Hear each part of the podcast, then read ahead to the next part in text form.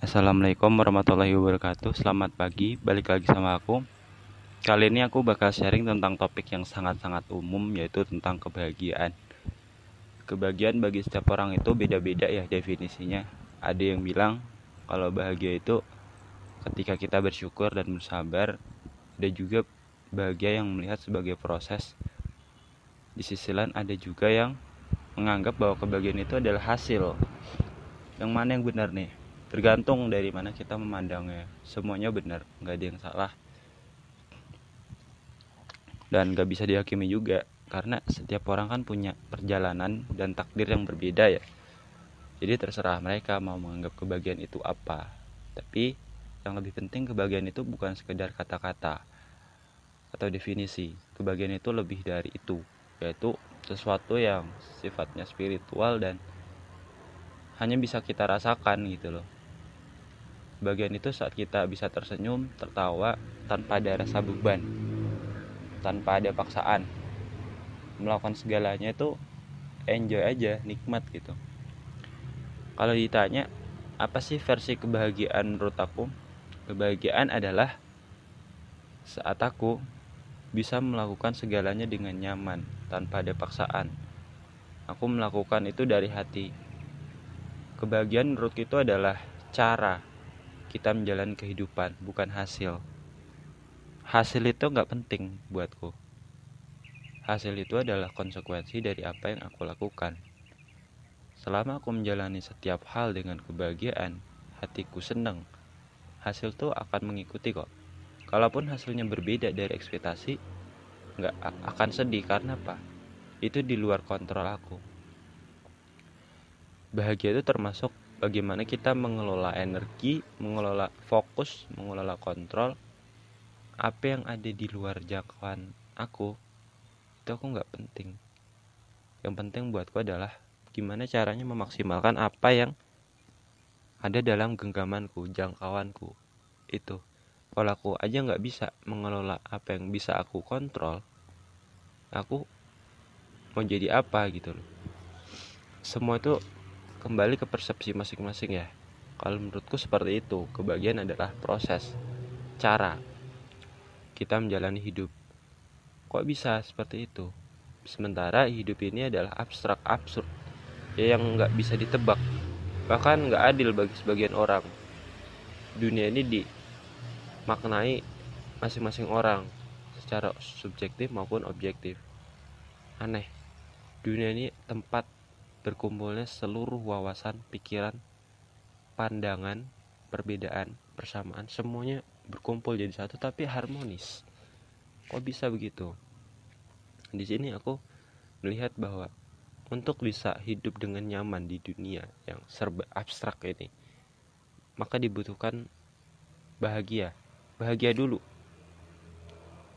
Kalau udah bahagia, maka ke depannya akan gampang. Kalau ada masalah, tenang kita bisa menghadapi itu.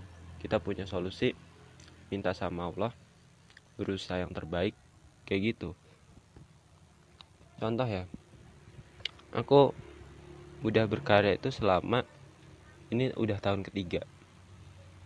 Udah mau tahun ketiga. 2020 2021 2022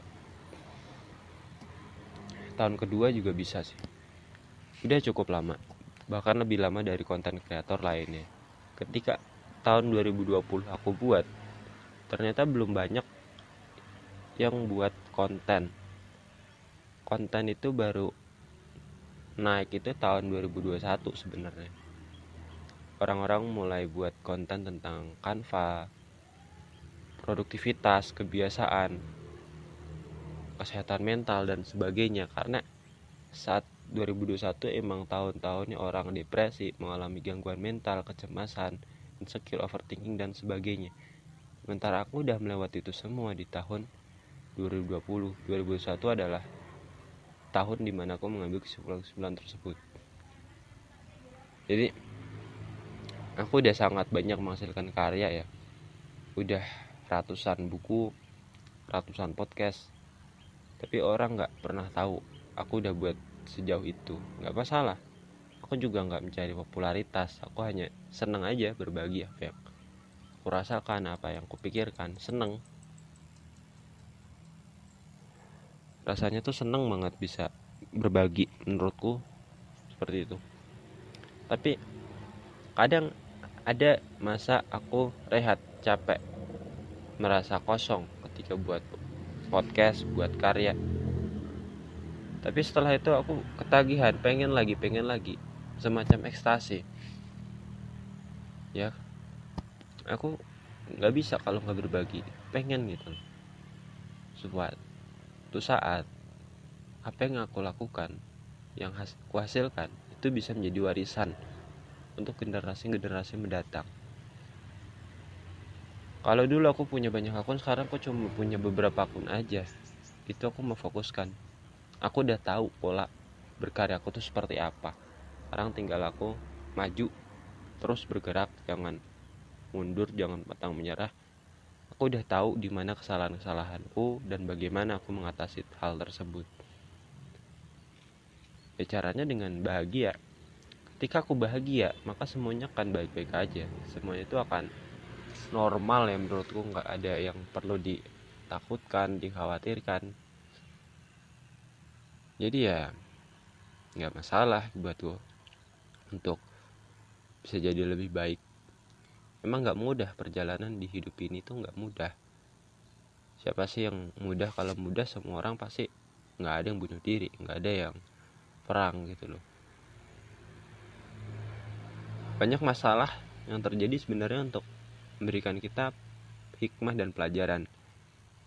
Oh dunia ini emang nggak baik-baik aja Justru karena itu, kita harus tetap tenang untuk menghadapi hal tersebut sampai maut kita datang.